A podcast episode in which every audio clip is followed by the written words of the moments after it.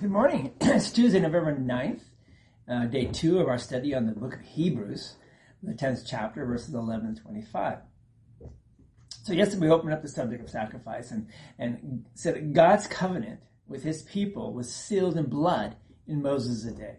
God promised to be their God, and they promised to follow him. And a sacrifice marked the importance of that covenant.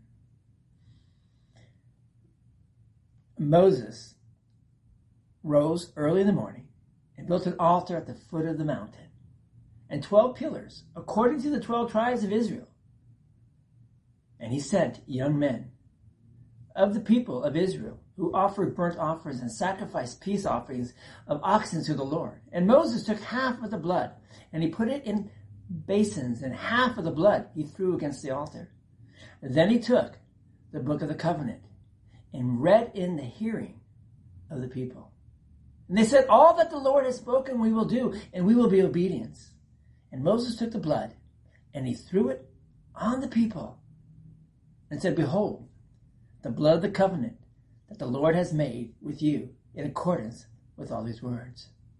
So God's people, covered in blood, of the blood of the sacrifice, promised to follow him. But there's a problem. Actually, just one. They didn't keep their promise. So what happens? They need to be covered with sacrificial blood again and again and again. Every time they break the covenant, in order to be restored into the relationship with God, they need to be covered with blood again. And as Hebrews said, the sacrifice didn't have the power to totally take away sin. It had to be repeated again and again and again. And the biggest day of the Jewish calendar back then, and still today in fact, is the day when the, this relationship with God was formally renewed. It's known as Yom Kippur. Literally, the Day of Atonement. Again, a day of horrible blood, violence, and horror. The day started with two sacrifices, one for all the people and one for the high priest. One was a goat and the other was a bull. Now guess which one was sacrificed for which?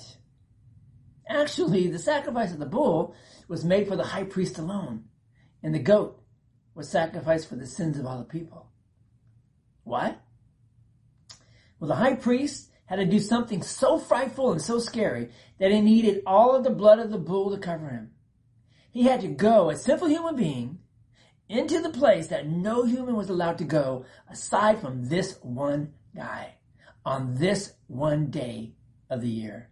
The high priest would dare to walk up the steps of the temple through the holy place and take a deep breath and pull back a heavy curtain and walk into the Holy of Holies. The physical place where the name of the Lord, the glory of the Lord, the holiness of the Lord lived.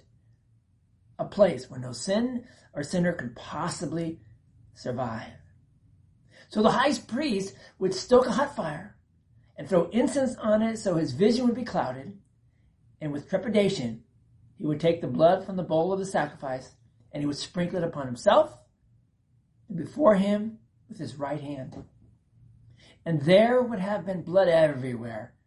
But this was the only confidence of the high priest that he could have.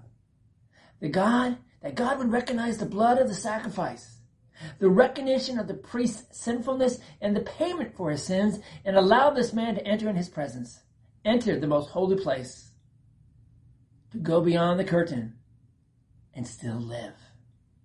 So in the midst of this blood-soaked, horrible scene, we witness the beauty of God's mercy toward sinners. That the sins of man could be placed upon another, upon a beast that would shed its own blood in place of the sinners. But the work of the priest was never finished. More on that tomorrow. Pray with me, would you?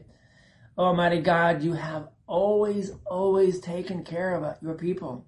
We see that this in the sacrificial rite of the high priest. But yet, you even go further and you finish what the high priest could not. You send your son Jesus Christ and sacrifice him for me and for the world. Simply amazing. Amen. Simply amazing. That's all I'm going to end today with those words. You know what? There's somebody out there you can bless with the same words. And you can end by saying, simply amazing. Go in peace, sir. The Lord, we'll see you tomorrow. God bless.